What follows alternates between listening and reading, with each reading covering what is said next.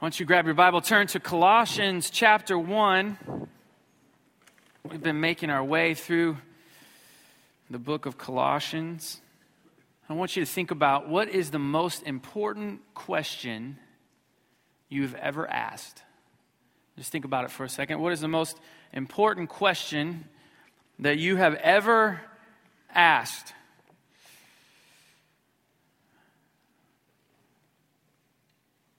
Mine came about 14, no, 13 years ago. Amanda and I have been dating for about eight months, and it didn't take me very long to figure out that she was who I wanted to spend the rest of my life with. It made it easy because she clearly outlasted anyone who came before her. You know, anyone who could put up with me for eight months, that's the one. That's just the answer. That's the one. And and, uh, and so we knew we wanted to get married. We even knew when we wanted to get married. We had thought about when we finished school and jobs. We had thought about all those things, but we had talked about rings you know, and I had started researching rings because I'd already gotten her father's permission to ask her to marry me. And so I got a little instruction from her, and then I went to learn about what makes a great diamond. I'd go to the jewelry stores. I learned the C's. If any of you are in this stage right now, young men, come and t- talk to me. I can talk to you about cut, I can talk to you about clarity, I can talk to you about color. And I did all the research. I'd go to these jewelry stores and I'd say, Tell, tell me, what, what, do I need to know? Tell me everything. I'd ask all the questions. I wouldn't tell them until the end that, like, oh, I'm, I'm, not, I'm not buying anything today. And I went to every jewelry store in the mall in my hometown learning about what it took. And then it came time and uh, I went to the store and I bought the ring, and then I had it. I was planning, uh, you know, I, it was going to be months before I actually asked her to marry me because we kind of had a timeline, you know. But that ring was burning a hole in two things. First, it burnt a hole in my bank account. The second thing that it burnt a hole in was my pocket. I just couldn't wait. I, I kept it in a closet, kind of hidden away. I, I couldn't wait to actually give it to her, so I drove down from Missouri one weekend. She didn't know it was coming. She didn't know that we were in the realm because I was not going to brave talking to her father without her, you know, going and prepare the way for me like any real man would do, you know, send the lady in to do the hard work, to be the trailblazer. I did it. It was smart. I'm a genius. So she didn't know that it was coming. Uh, we were driving to her house, and I said, well, let's go to this park. This park had some history for us. It was special. And in that season of our life, it was not unusual for me to say, let's go to the park. If I said that to her tomorrow, she'd be like, what's the matter with you? You know, but in that season, go to the park to hang out was something cool that we did. And so we went and we were sitting on this park bench and I had this shoe box. And inside the shoe box was almost every letter, note, receipt. It was like the history of our relationship. And I said something like, I know that you don't think I am emotional or romantic, but look what I have kept, you know?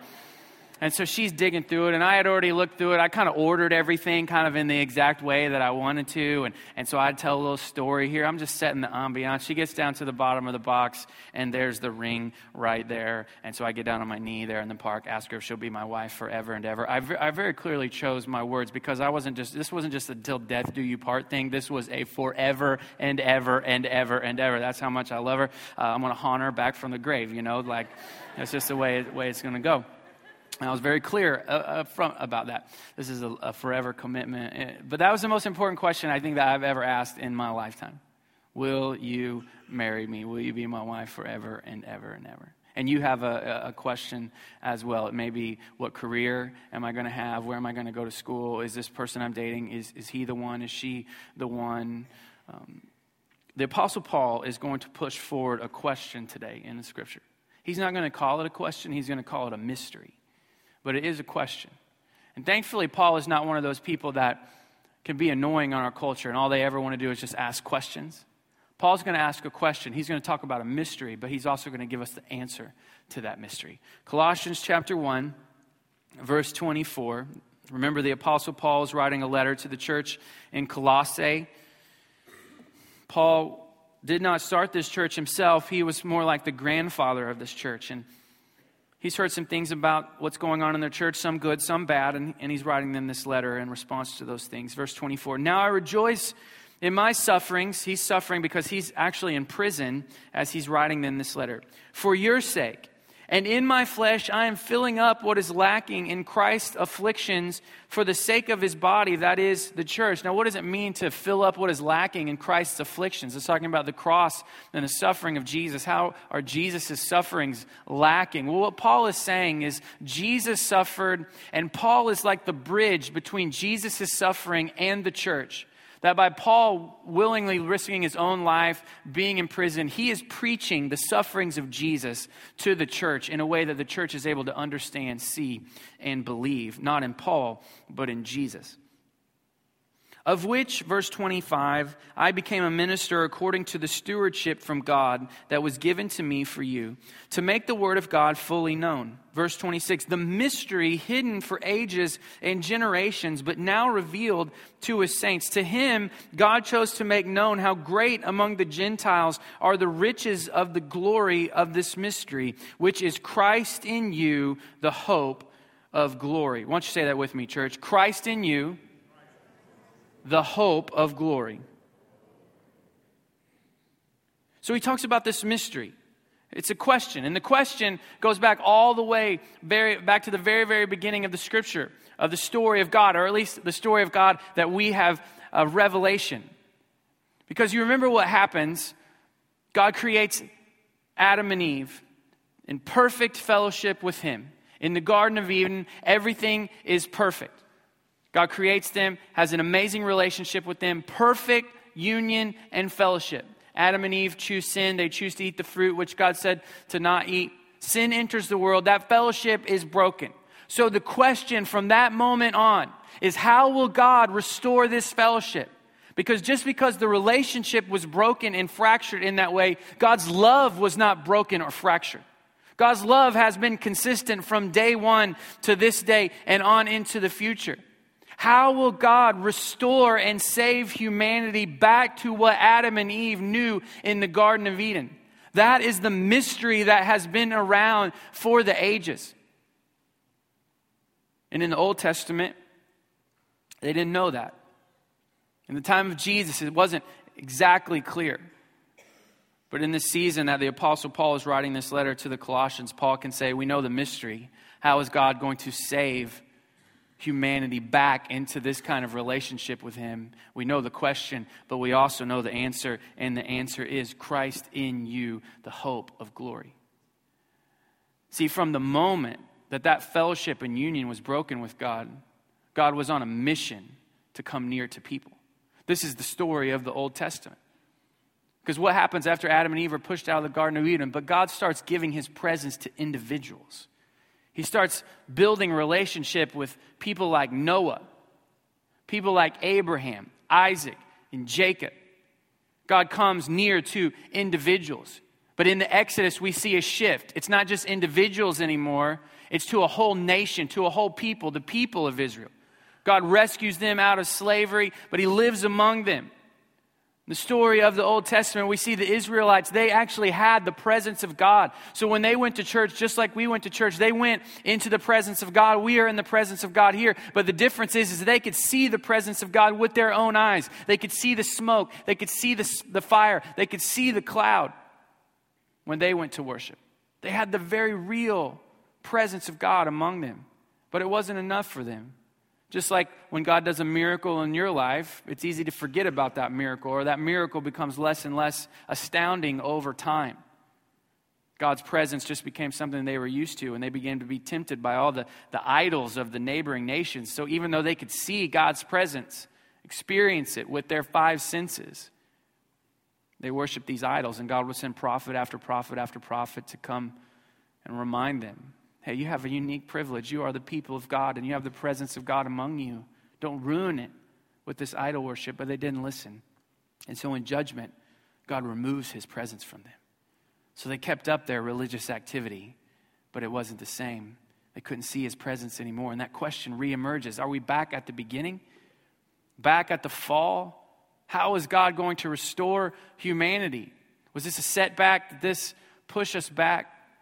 But what we see as the New Testament comes around, we see the Son of God being born out of that people that God came near to. In Israel, Jesus was born, God in the flesh. So it wasn't just that God had given them his presence, He comes near. He actually gives him that gives them his son. He lives among them in a real way. And Jesus says, If you've seen me, then you've seen the Father. But we know Jesus' story. He's crucified to atone for our sin so that forgiveness of sin can come to us. But good news, he's resurrected, restored back to the people that he lived among. But then Jesus ascends, he disappears, and the disciples are concerned about this. They're worried about it. They don't understand why Jesus would leave them because it seems like God has been on a mission to get nearer and nearer and nearer people. And finally, that has come to pass with Jesus, God in flesh, actually being among them. But now he's going back up to heaven.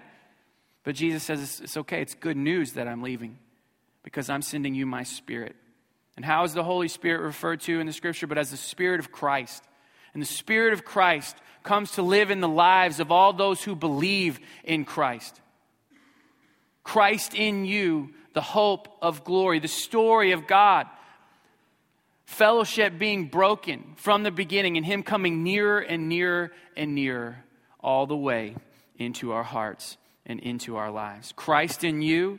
Then the second phrase, verse 27, the hope of glory.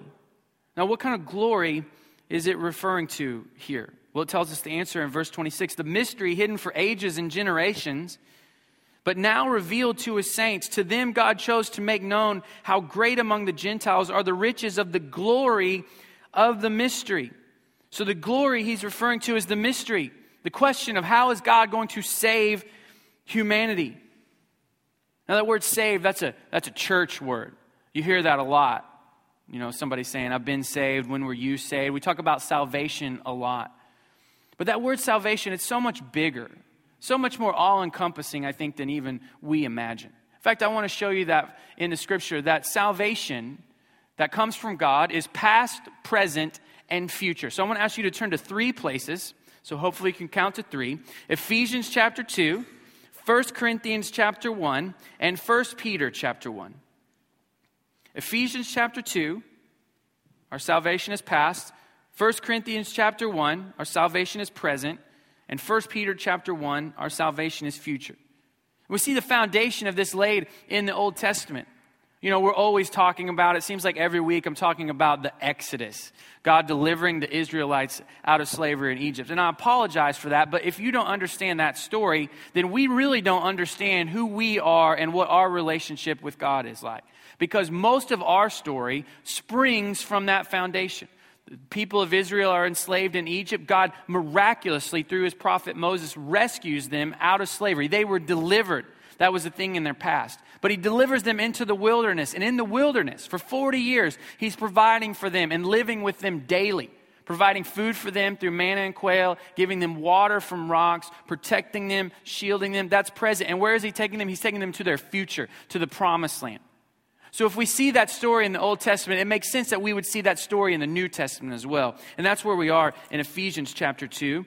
These may be familiar words to you. Verse 4 But God, being rich in mercy, because of the great love with which He has loved us, even when we were dead in our trespasses, made us alive together with Christ. By grace you have been saved. Now, I grew up in Missouri, so we don't have good grammar there, but I'm pretty sure that that's past tense. You have been saved.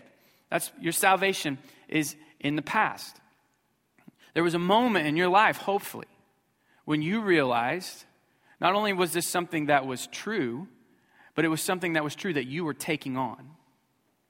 You know, it's one thing to believe in Jesus, that Jesus existed, that maybe Jesus even died on the cross, maybe even that Jesus resurrected. It's another thing to say, I willingly take that truth on as myself. Another way to say that is you're making Jesus Lord. Like, my salvation is in the past. I grew up in church. I've told you that many times. I was around church things. One summer, my parents sent me off to Christian camp. You want to know what Christian camp is? It's like camp without all the fun. Every night we had to go to church. Doesn't that sound super appealing? Right? We go to this metal building in the middle of Missouri. They call it a tabernacle. Tabernacle is religious language for we're not going to spend very much money. Right? So we go into the tabernacle metal building, literally a garage door, let you into the house of God. And, and my group, about eight or nine boys, uh, young men, we sat on the very back row. I don't know why we sat back there. I didn't choose it. I think my, my, my leader, he was not very godly, and he wanted to be as far away from the action as possible. And so we sat on the back row. I've been in this situation a thousand times in my life. Church was not new to me. I mean, we went all the time Sunday, Sunday night, Wednesday. I was always around church. It's not a new experience for me. But this one particular night, I'm in the very back row, metal folding chair, man who's going to get up and preach the message. I've heard a thousand messages. We didn't have kids' church back in the day to do fun stuff to learn about God. I had to do the boring stuff here with all the adults, you know? So, so I've been, I've heard the message. The guy comes up. I don't remember anything about him except for that um, he had a thick red mustache. And when he opened up his Bible, something happened to me. Again, I've been in church all of my life, a thousand times. But when this man opened up his Bible, something began to happen to me on the inside. And it was like something that I knew very, very well I was hearing for the first time. Something I'd even believed in. But that night, I was saying, I don't just believe this is true, I'm taking it on. I felt just a tremendous amount of conviction because I knew that even though I was around Christ, I was not in Christ and He was not in me. And I was terrified. I was terrified that I was living in that moment without the security of Christ in me. And thankfully, my parents dragged me to church over and over again. And so I had this combination of all the stories of Jesus. And I tried to think of what, what do people say in the Bible when they want to take on Jesus? And I just said something which I think is just a combination of a, a, a lot of different words that people said. I said, Jesus, I'm a sinner, save me. I didn't wait for the appropriate moment. I didn't wait for the guy to finish his sermon. The whole time he's talking, I'm on the back row as a young, young man mumbling under my breath, Jesus, I'm a sinner, save me. Jesus, I'm a sinner, save me. Jesus, I'm a sinner, save me. And when I think about when salvation started for me, I go back to that moment. Because I know in that moment, I took it on. Because our salvation is in the past. By grace, you have been, past tense, saved. But it's not just in the past, it's in the present. 1 Corinthians chapter 1.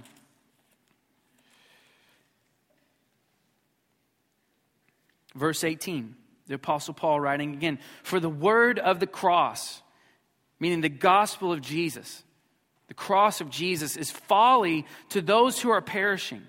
But to us who are being saved, it is the power of God. So that's present tense, being saved. What that means is it means your salvation, which has maybe started at a moment in your past, is just as real now for you as it was in that moment. Meaning God's salvation of me is not any less present today than it was back in that room, in that tabernacle in Missouri. His salvation is still at work in me. I am still being saved. Does that mean I'm still earning salvation? Does that mean it's left in my hands? Absolutely not. Jesus said, uh, He who began a good work in you, or Paul said, He who began a good work in you will be faithful to complete it. And He right now is being faithful to complete His salvation in you.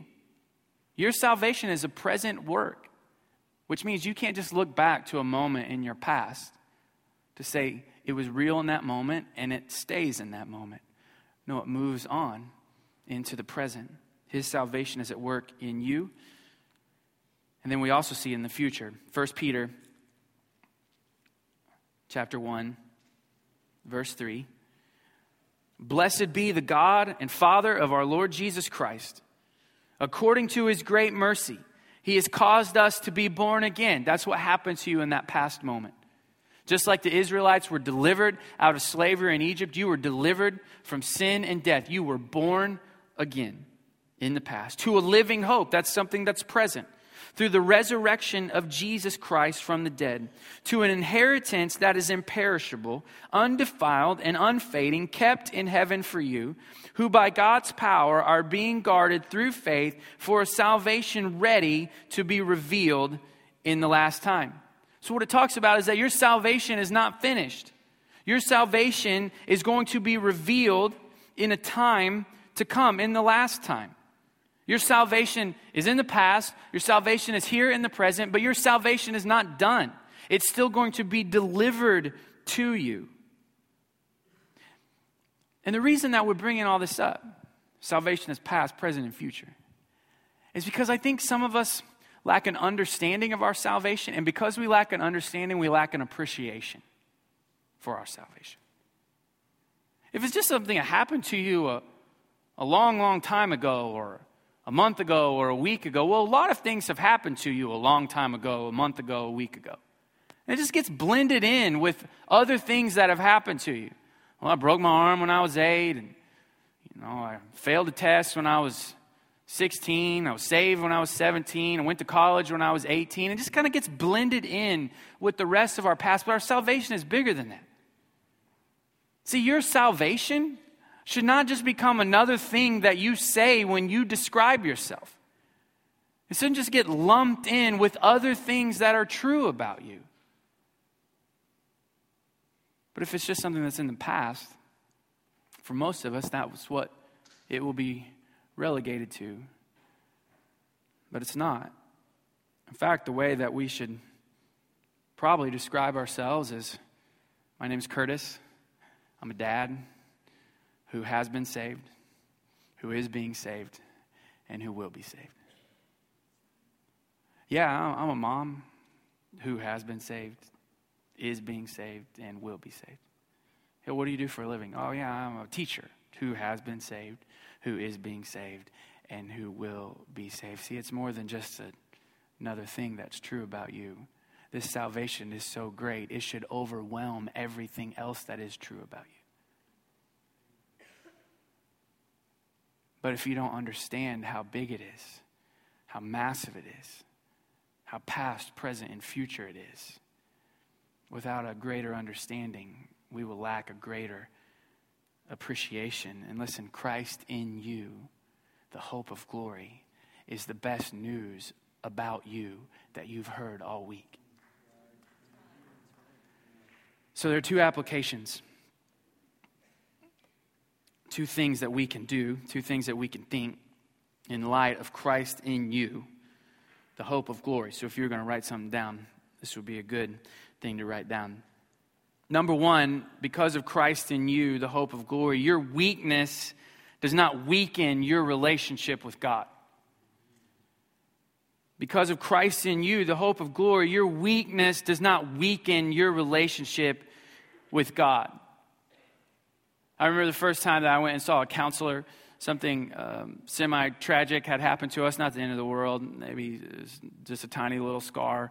Um, but uh, I'm a typical man, and so men, what we often do, as someone told me recently, is we bad things happen to us. We put it in a box and we fold up the box, and then we shove it to the side, and then we move on. Ladies, amen, amen. Well, apparently this is not healthy, and um, so uh, uh, Amanda is telling me like something's wrong with you. You're not acting the same. What's going on? I think you need to go and see a Christian counselor. And I'm like, all right, I'll go. And, uh, and so I show up, make the appointment, and it's like total stereotype. Like I sit down on the couch and I start to lay down. He's like, no, no, no, we don't do that here. I don't know, just seeing it on TV, you know. So he says, "Why? Tell me your story. Why? Why are you here?" And I thought about it for just a second, and I said, "I don't know. My wife told me I need to come."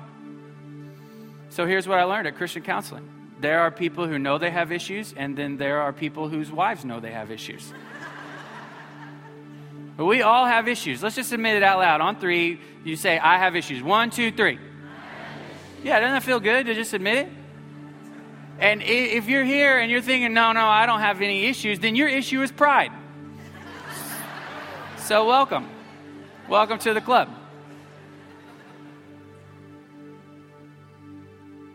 We all have issues. We have issues of vanity, we have weaknesses of insecurity, we have issues with fear, ego, pride, rage, malice, hate. Uh, some of us have weakness with our mouth. We can't control what it says, when it says, who it says it about. Some of us, some, for some reason, we were just born naturally divisive. Some of us have a weakness where we like to hear other people's weaknesses.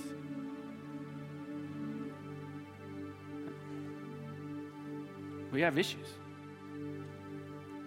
And here's the reality your issues your weaknesses weaken every one of your relationships.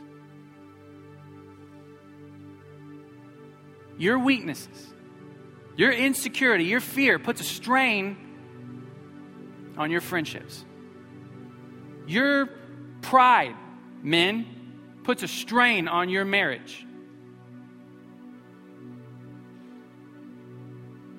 Your ego and vanity puts a strain on your relationships at work. The reality is, and the truth is, is that you are a liability to every relationship that you have except one. Just one. Your relationship with God. How great is this salvation that in your most important relationship, you are not the liability. There's nothing that you can do to get him any closer to you. You can't suppress your weaknesses enough. You can't blend them in. You can't prop them up as strengths enough to get him any closer than he is in your weakest moment because of Christ in you. Not Christ with you, not Christ around you, but Christ in you. What your heart needs to know the most is where do I stand with God? And where you stand is you don't stand with God, He stands up in you.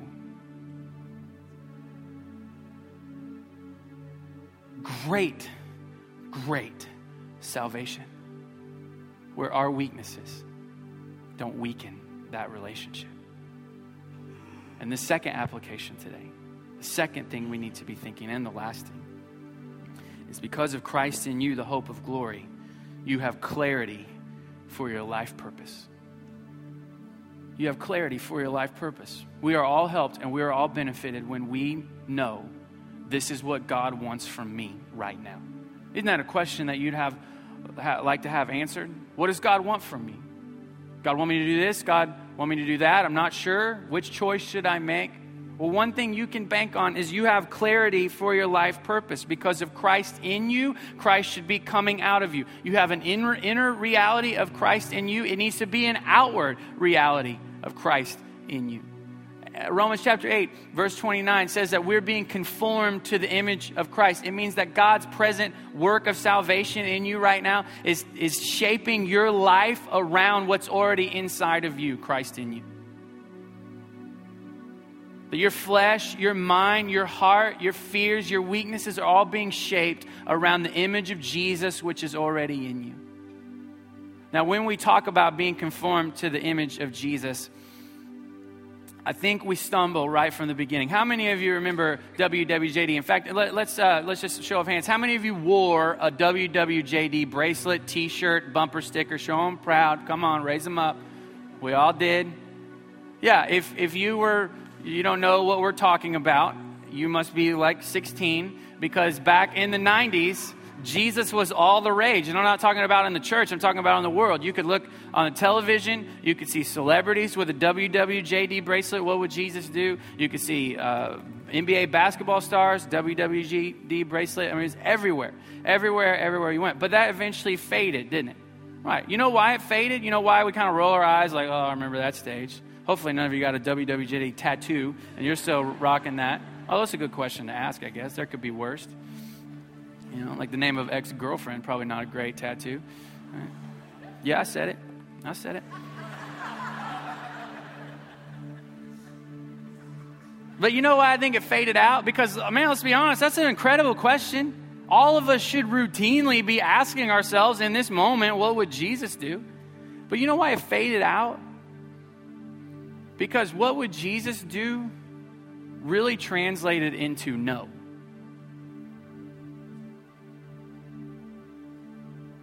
Would Jesus watch this? No. Would Jesus say this? No. Would Jesus be friends with this person? No. Would Jesus drink this? No. Would Jesus? No. And for most of us, asking ourselves, what would Jesus do, just means no. And so we just stopped asking the question. But being conformed to the image of Christ doesn't mean we're not being conformed around the word no. Now, listen, God will say no to you. And listen, some of us, some of you, me, you need to hear very clearly, and this may be your word for the day no. No. But there's also a yes that we're being conformed to. Like, have you ever asked yourself, how would Jesus pray? How would Jesus pray? Because when I think about that, I, am being conformed around a yes, yes to prayer. And not just prayer, but how Jesus would pray. I'm thinking Jesus would dispense with, oh, bless me, bless my mom, bless my dad, bless my wife, bless my kids, bless my job. That's not how Jesus prayed. How would Jesus pray? Be conformed to that. How, how would Jesus love people? And he'd love them exactly where they are. And it'd be an adventure of both giving grace and speaking truth. Be conformed to that. How would Jesus come to church? I'm sure there were some Sundays where Jesus rolled in on time change Sunday and was like, man, I'm tired. But how would he shake it off? How would Jesus worship? How would Jesus sing the songs that we're singing? How would Jesus read the scripture? It's beautiful because we have some concrete words of advice from the Word of God, but then we also get to use our imaginations. Because if you're just conforming your life around the word no, you won't be here in three months, you won't be here in three years, and you definitely won't be here in 30 years. Church will just have been a phase that you fondly remember or roll your eyes at just like wearing a WWJD bracelet, but you're also being conformed, not just around the word no, but around the word yes. Yes to being like Jesus. This is your life's purpose. To be shaped, changed, molded around what is already true about you Christ in you, the hope of glory. Because this salvation that we've received, this answer to this mystery, it's great and it's powerful. It's in the past, yes, it's in the present and it's in the future. And so, in the spirit of Christ in you, the hope of glory, we're going to finish today by sharing the Lord's Supper. So, if you wouldn't mind standing to your feet, and those who are helping us serve communion will come and take their places.